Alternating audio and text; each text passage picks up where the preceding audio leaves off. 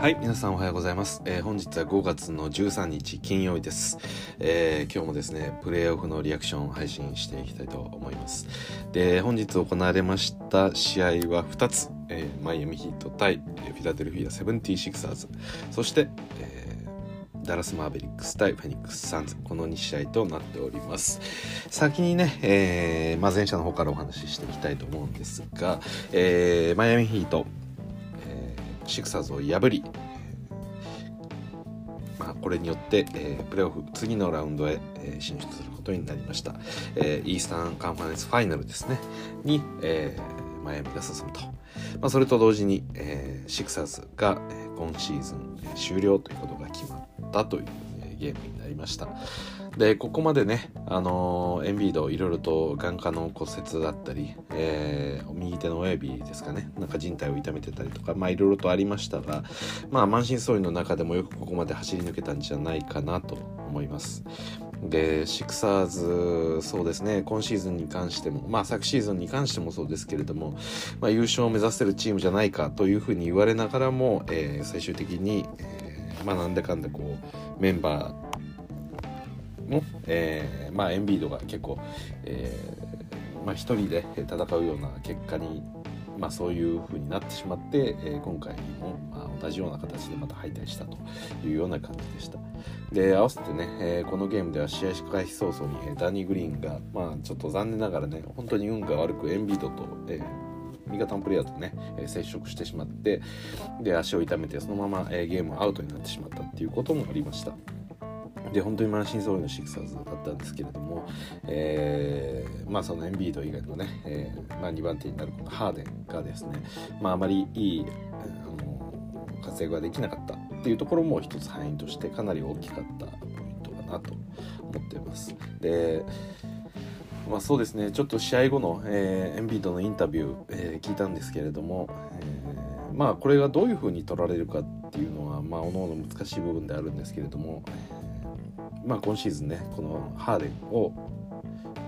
ベンシモンズのトレードで引き入れたわけですけれども、まあ、そもそもチームメンバーとしては、えこのハーデンに対してヒューストンのハーデンが、え来るだろう、まあ、要はヒューストン時代の活躍を見せていたハーデンが来るだろうと、え期待していたところだったが、え実際はそうではなかったと。でまあ、彼はもう完全にこのシクサーズにおいてはプレーメーカーの役割を果たしていたみたいなお話が、えーエンビーの中でありました。でこれは単純にそのプレーメーカーそうスコアラーではなくプレーメーカーになっていたよっていうだけのお話なのかもしれないですけれどもまあなんでしょうね。その悪い取り方をすれば、えーまあ、正直ハーデンの活躍は物足りないものだったって言ってるようにも、まあ、聞こえてしまうような、まあ、そんな発言があったということで、まあ、少し今ネットの方が話題になったりとか、えーしているような状況になってます。でまあそうですね今シーズン、まあ、エンビードが非常に不運だったっていうこともそうなんですけれども何なんでしょうかねこれはあのシクサーズにおいてそのベン・シモンズにしろ、えーハーデンにしろ、まあ、このパフォーマンスの低下が見られて、えーまあ、最終的にはエンビード頼りになってエンビードも、えー負担が大きくなって怪我をしてしまったりとかしながら結局、えー今シーズン敗退してしまった。でこれはそのエンビードの、まあ、相方になるプレイヤーたちがことごとくこうなんでしょうかね。まあ良くなかったのか、まあ、それによってこの優勝を逃しているのか。もしくはその裏を返せばこのエンビートと一緒にプレーすることによって、えー何かしらの問題があって、えーまあ、パフォーマンス低下につながってるっていうような見方も、まあ、できなくはないと思うんでその辺りの精査っていうのはあの今シーズン非常に重要になるんじゃないかなと思ってます。まあ、一応今のところハーデンもねあのインタビューの中で、えー来年トレードあるかっていう話を聞かれ聞かれたんですけれども、まあ、それに関してはまあ即答で、えートレードををするつもりはないと、まあ、残留する予定だというような話をしていた部分もあるんで、まあ、来季以降もね、まあ、ドッグリバースも、えー複数年で一応ヘッドコーチとしても契約してるはずですから、まあ、エンビードも変わらないようであれば、えーまあ、ハーデンもそのままで、まあ、今いる選手たちが残るってことであれば、まあ、このオフシーズンの間にね今日のこの負けっていうのが、まあ、一体どこから来てるのかそれは単純にハーデンの低パフォーマンスだったっていうだけの話なのかっていうことをなんか突き詰める必要があるのかなという気はものすごくしましたね。はいでそしてですね、えー、まあもう1試合の方ですね、えーまあサンえ、サンズ対、えー、マブス。このゲーム6ですね。3対2で、えー、サンズがリードしていた、まあ、そんな試合だったんですけれども、はい。まあ、これ負けてしまえば、えー、マブスが敗退するっていう、えー、負けてしまえばマブスが、えー、今シーズン終了になるという、まあ、エリミネーションゲームにはなっていたんですけれども、えー、今日はね、えー、マブスの、えー、ホームアリーナで、えー、なんとね、えー、マウスが、えー、大きな勝利をもたらしました。最終的にはね、まあ、二十数点差の開きがあっても、えー、ブローアウトするような形になったんですね。まあ、第4クォーターにはしっかりとガベージタイムあるような、まあ、そんな、えー、試合運びとなりました。で、そうですね、試合中やっぱり見ていても、そのまあ、ルカ・ドンチッチ、ちょっと足の怪我の心配はあったものの、えー、シュートタッチっていうのは、まあ、そこまで悪くなく、え、決まっていたのかなという印象があります。で、あとはやっぱりそのサンズのえー、違いますね。マブスのそのディフェンスの硬さっていうのがまた今日も改めて光ったなと思っていてでターンオーバーもやっぱり非常に多かったですよね。あのクリス・ポール自体もターンオーバーがアシストよりもなんか多かったはずですね。多分5ターンオーバーぐらいしてると思うんですけれども。まあそういったこともあとファウルも多分5つぐらい積んだのかな。まあそれを見る限りやっぱりクリス・ポールクリス・ポールが本調子じゃないのかなっていうのがなんか改めてこう感じる部分でしたね。まあ、実際その何でしょうポール自体もそうですし、まあ、マブスがもともとかなりディフェンスよくやってるっていうのはまあこれは間違いないことで、まあ、今日も二力名がついたり、えー、ブロックがついたりってあったんですがブロックね前回私あのこの配信の中でもあのー、なんでしょうクリス・ポールのターンオーバーを振り返ろうみたいな感じで、えー、ワンプレーワンプレー見た回があったんですけれどもその際にねあのほとんどのそのターンオーバーにこのブロックが絡んでるっていうことが、えー、分かってきて、えー、やっぱりそうですねその、まあ、ブロックの野生の勘なんですかねとかって私適当なこと言ってましたけど やっぱり非常に高いディフェンス能力があるのかなっていうところは改めてこう再認識した、えー、試合となりました。まあ、ブッカーがね、あのー、一人頑張って、えー、戦ってはいたんですけれども今日はですね、あのー、そこまでなんでしょうミカル・ブリッジーズがこう目立たなかったなっていう印象があってまあクラウダーとかもそこまでこう3が入ってくるっていうようなまあそういうこともなくてうんなんとなくオフェンスディフェンスともに、えー、まあ、特にオフェンスの方ですね。何かこう、うん、うまく回ってないようななんかそういう感じがしましたね。はい。まあ、何がどうこうなってるのかっていうのはよく分かりませんけれど。も、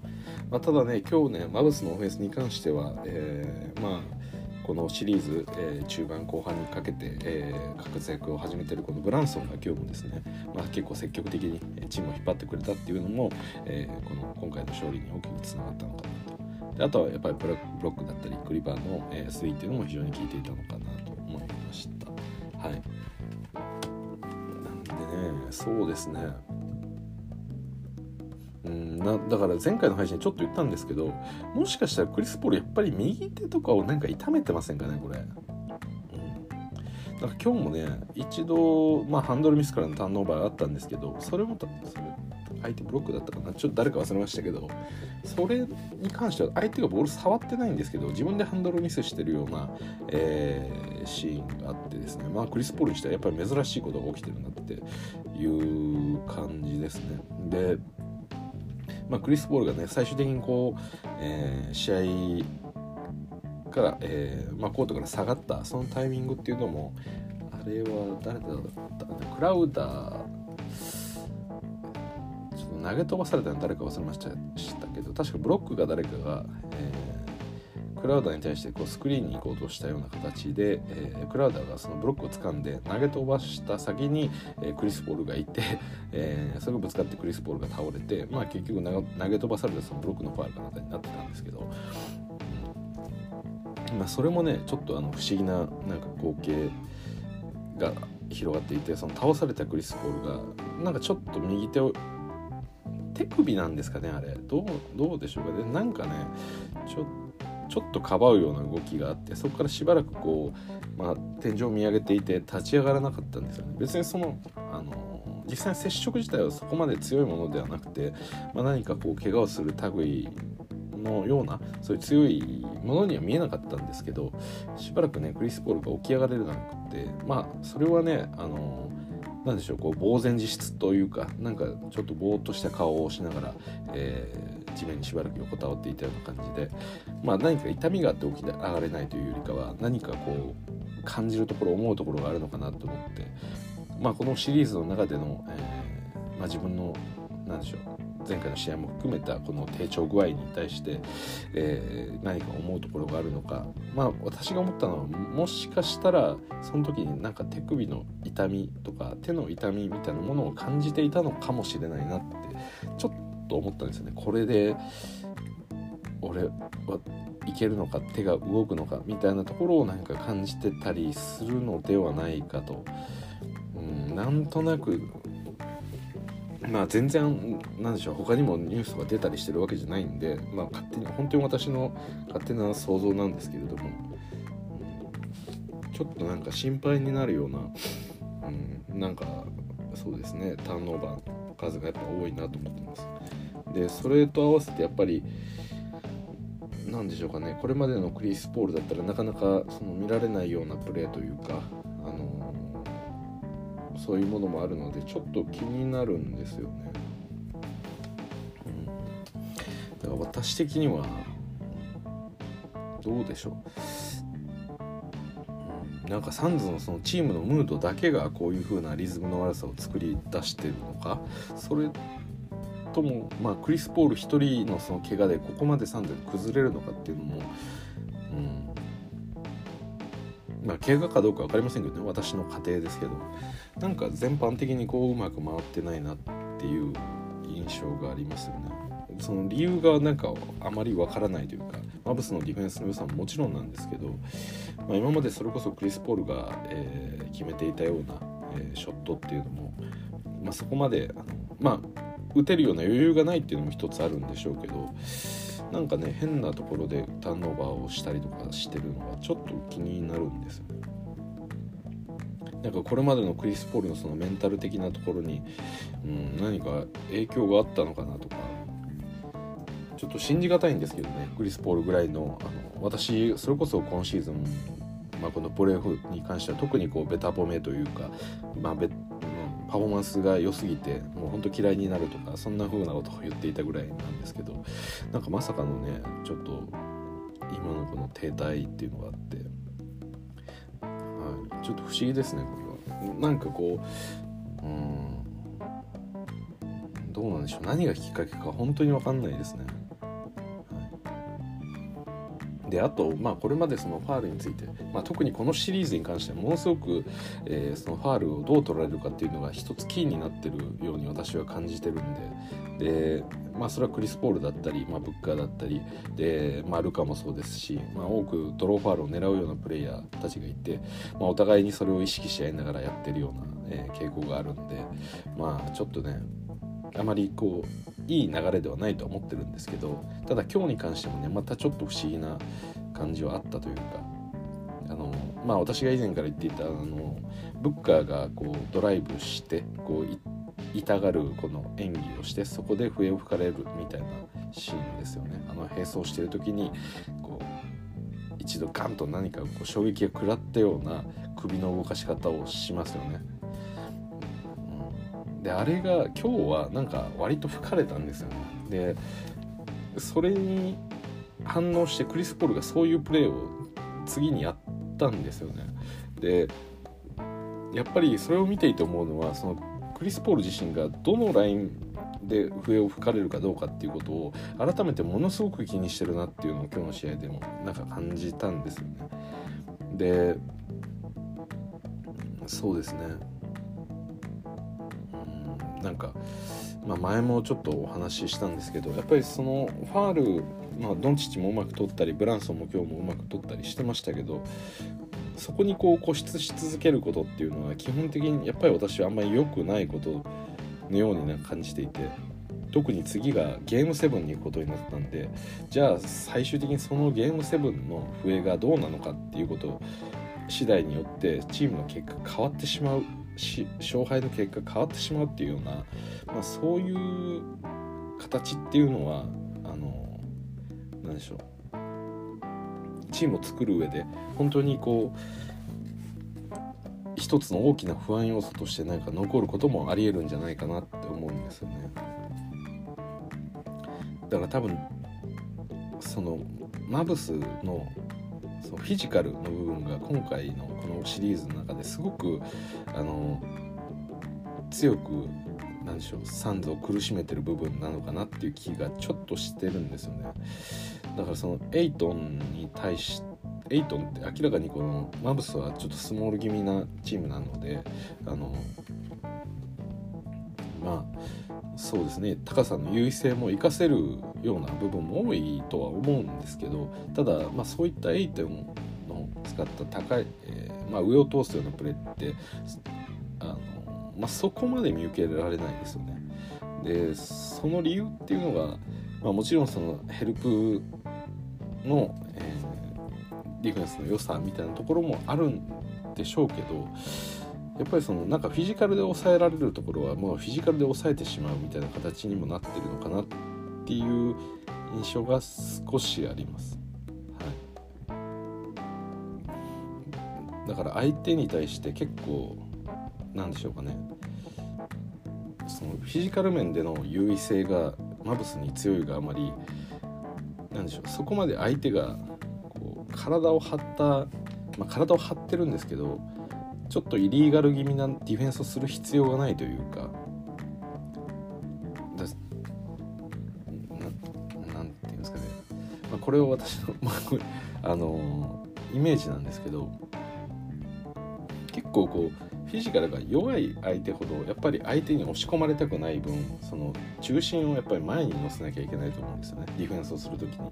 完全にこう垂直な姿勢でディフェンスを守ってるとやっぱり重心が後ろにある分相手からのそのプッシュに対しては弱いわけですよね。だからこそあの、まあ、少し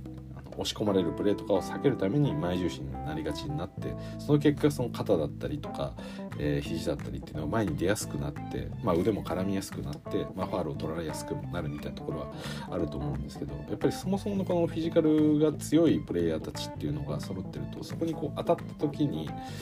まあそこまでこうなんでしょう負けること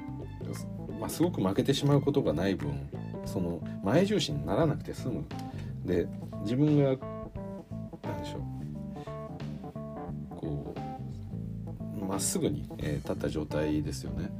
で、えー、まあ、いろんな方向に動けるような、えー、まあ、その体重のバランスを持ってるような状況で、まあ、守れるっていうのがあの相手からのそのファールを、まあ、引き出しづらいように、まあ、より移すのかなっていう気もするんですよね。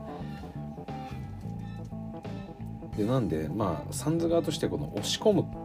っていうこのプレーを、まあ、そこまでこう活かせない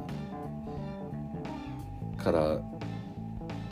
まあ、誘って引いてファールをもらおうってするのもそこまでこううまく機能してこない部分もあったりするのかなっていう感じはしますね。まあちょっとこれはあのなんとなくのなんかイメージなんですけど。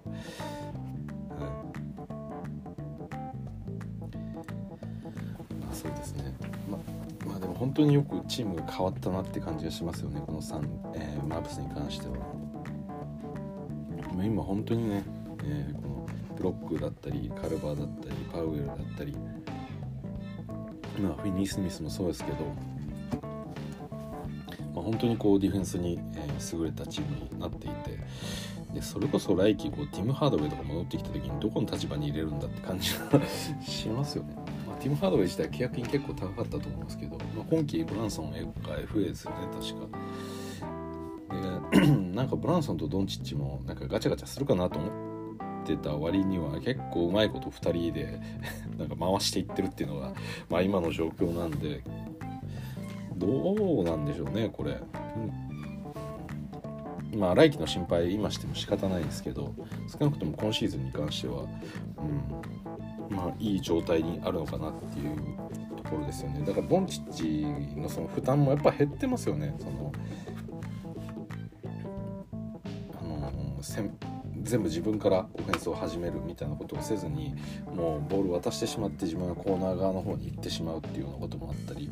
まあ、あれができるんなら結構体力をあの温存することもできますよね。今日に関してもねドンチッチが下がってる時間帯とかまあ全然点差を広げられないどころかあまあ、マブスリードだったんで点差を縮められないどころか、まあ、少しリードをね作ったりとか、まあ、そんなシーンもあったんで、うん。まあ、やっぱその辺りのこの今のマブスの強さっていうのはちょっと素晴らしいですよね。このベンチで出てきてもそこまでこう戦力に大きな、まあ、低下がないというかでそれは間違いなくこのブランソンが結構1対1で自分でも点を取ってきちゃうっていうのもあるんでそれは非常にまあ助かってる部分ですよね。であとまあこれまでのこのシリーズの中でそこまで活躍を見せていなかったディンウィディが今日は3何本か決めていて、まあ、それもあの良かったんじゃないかなと思ってます。まあでもディンウィディも何でしょうかねこのそれこそこの前ウィザーズにいた時のその役割とは全く違うようなところになって結構何でしょうかね、うん、割とロールプレイヤー的な役割がなんか増えている。でディンウィディ自体がこう乗ってきて なんかちょっと deep three とか打つと一気にそのなんかなんでしょうかねリズムが崩れるみたいなところもあるんでなんかあまりこうボールを持ちすぎない乗りすぎないっていうことがこのディンウィディの好調にはちょっとつながるのかななんて思ったりもしました。はい、なんでね次回は、えー、ゲーム7ということでここから結構日が空くんですよねこれ。さいねゲーム7は多分月曜日になるんですよねおそらく。はい。これ日曜日にやってくれたらよかったのにと思いながら。という感じなのでようやくねこのプレーオフ、えー、今回初めてゲーム7の試合が出てきたということで、えーまあ、西のね1位と言われていたサンズ、まあ、今季ねもう本当に何勝でしたっけ？64勝でしたっけ？もうかつてないような強さを見せた、えー、このサンズがですね 球団記録も出したサンズがなんとマブス、えー、今ゲーム7まで持ち込まれてるっていうのは、うん、ちょっと想像できなかったですけどね。これがどうなるかっていうことですよね。まあでもやっぱその、まあ、改めて言っていくとやっぱりドンチッチのうまさっていうのはちょっと異次元ですよね。今日もねもうなんか久しぶりにちゃんとこのこうミスマッチをターゲットにしてくるプレイヤーがいるなっていう感じですよね。なんか本当にこのエイトンに対してもう本当にこのルカのお手玉というか手の上で転がってるような、まあ、そんな感じで、まあ、明確にねエイトのターゲットにしてるかが、えアイソレーションしてで基本的にねそのエイトに対してはステップバック3をルカは打っていくんですよそのこの1個前のゲームでも確かそういうことをやっていてでエイトの中にもそれがあの結構染みついてると思うんですけどそれをなんかうまく使ってね本当にこういうサブリをかけて最後は抜いていって もう本当に好き放題してるっていう感じでしたね。でそれと合わせてクリス・ポールがこうファールが溜まっていって何もできなくなっていった中で、えー、ルカ・ドンチッチがクリス・ポールをようやくターゲットにして本当にファールアウトに追い込み始めるみたいな そんな恐ろしいアイソレーションもやってたのであれはねやっぱルカすごいなと思って本当にその何でしょう killer instinct というかもう勝利のために、えー、もうその息の根を止めに行くっていうことができるプレイヤーなんだなと思ってちょっとゾッとするような、ね、プレーがあの見られましたね。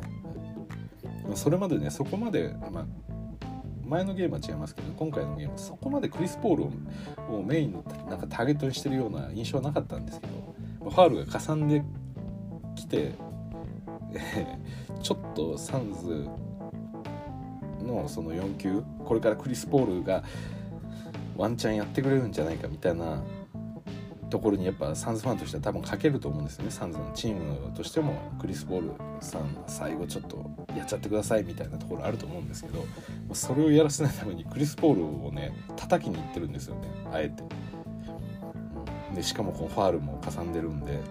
まあ、最悪そこでファールでもあの取ってやりゃもうクリス・ボールファールアウトだぜみたいな、まあ、それをね本当に狙いにいったあのルカのが淡々とやってる感じ？あれはうんちょっと恐ろしいなと思いましたね。そもそもクリス・ポール自体がやっぱりあのまあ背丈の大きくないプレイヤーなんでミスマッチとしてはあのどうしても起きる起きやすいというか狙われやすい選手であるありますけどまあそのうまさがあるんでねうまく相手の、えー、オフェンスファールを、えー、まあ引き出したりですとか、まあ、うまく追い込んだりすることもできるプレイヤーなので、まあ、なかなかねこうサイズの差あれどそこまでターゲットしやすい選手ではないというか、まあ、そういう側面はあったんですが、まあ、この局面になればもうルカはお構いなしですよね。いけるってなった時には一気にもう仕留めに行く、うん、それちょっと見ていて面白かった部分でもありますね。あ、ということで次ゲーム7次はサンズの、えー、ホームアリーナで、えー、開催されますが、うん、どうでしょう実際ゲーム7、まあ、このままサンズが簡単に負けてしまうってことは私はちょっと考えづらいかなとは思ってるんですけどただねここまでのこのサンズの不調の原因っていうのをちょっと、うん、見つけないとまずいですよね。もう何も割とできなくなってるというか。まいくつかねちょっとほころびを埋めそうかなとか思うプレーもあったんですけど、まあ、なんだかんだねそこまで大きくマブスを崩すこともできずにでドンチッチがダメの場合でも今日の試合とかでも結構ブランソンが1人で耐えたシーンとかもあって、うん、やっぱり今のこのマブスの強さってあとディンウィディもそうですけど、まあ、そういうところは、うん、なかなかこのマブスはマブスで崩せないなっていう印象ですよね。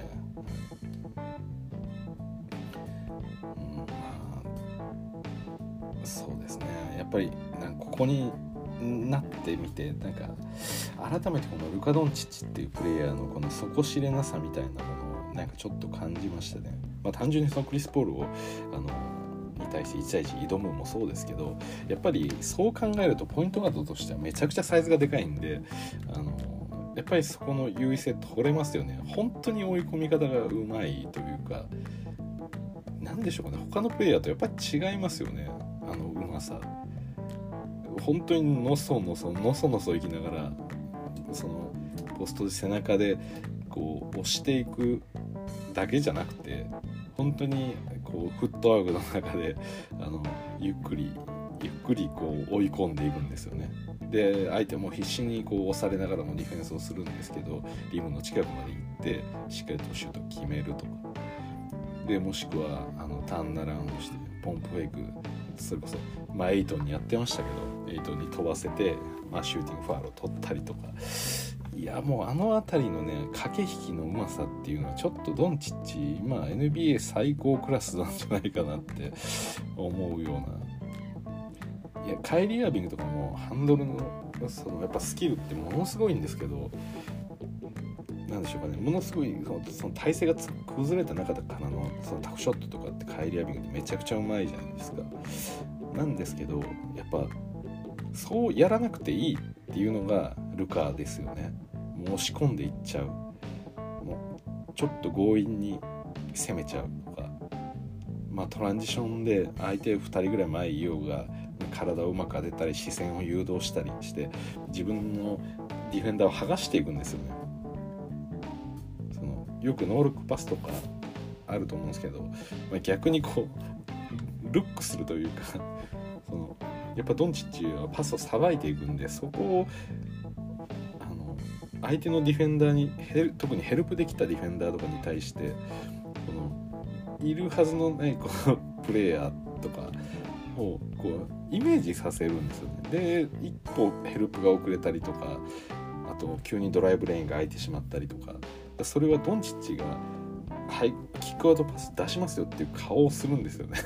でそれで勝手にディフェンスが剥がれちゃうでこの辺りのそのうまさだったり急にスピードを落としてで、まあ、ユーロをゆっくり踏んだりとかでクリス・ポーとかに対して、まあ、しっかり体で押し込んでいったりとかでエイトンに対しては、まあ、ステップバックでスリーを打ったりそのドライブしたりでドライブしてからそこからエイトに対して、まあ、ターンランドのポンプフェイクで引っ掛けるとか、まあ、本当にこの駆け引きで全部処理しちゃうんですよね。まあ、それができる頭もあるしそのサイズもあるしそのテクニックもあるだからスピードがそこまで速くなくてもそれで得点シーンを作り出せてしまうっていうこのルカ・ドンチッチの恐ろしさ。うん、でましてや今結構そのファールとかもドンチッチはこうもらいにいけるんで、うん、簡単にね相手にこうファールをかさませてしまうっていうのも一つ恐ろしいところですよね。はい、といった感じでねこのルカ・ドンチッチという男の怖さをね改めてこの今感じてるというかまあユーロリーグで、まあ、最年少の優勝ですかで鳴り物入りでこの NBA にやってきてでまあその中ではねクリッパーズとかとの熱戦があったりとかいろいろとこれまでも面白い、えー、シリーズってありましたけどまあ今季のサンズに対してねそのクリス・ポールがいるサンズに対してそういったプレーで相手をこう混乱させていくっていうのはもうある種なんでしょうかねこう極まったようなそのバスケ IQ 対決みたいなところにもなってきてるのかな。っそうなってきた時にそのドンチッチのやっぱでかさ強さっていうのが最後の差としてなんか出てるようなまあ、そういう感じがしますね。なんでまあ今日もねマーク9番大喜びということであの次回の試合ちょっとまあドンチッチのね足だけねちょっと怪我がちなんで心配にはなってるんですけれども、まあ、それを除けばね、まあ、ゲーム7どっちが勝ってもおかしくないというか、まあ、今のままいけばマブスが勝つような流れにはなってるんでこのシリーズも、えー、楽しみにしたいなと思います。はい、ということで、えー、ここまでお聴きいただきどうもありがとうございました。それじゃあまた。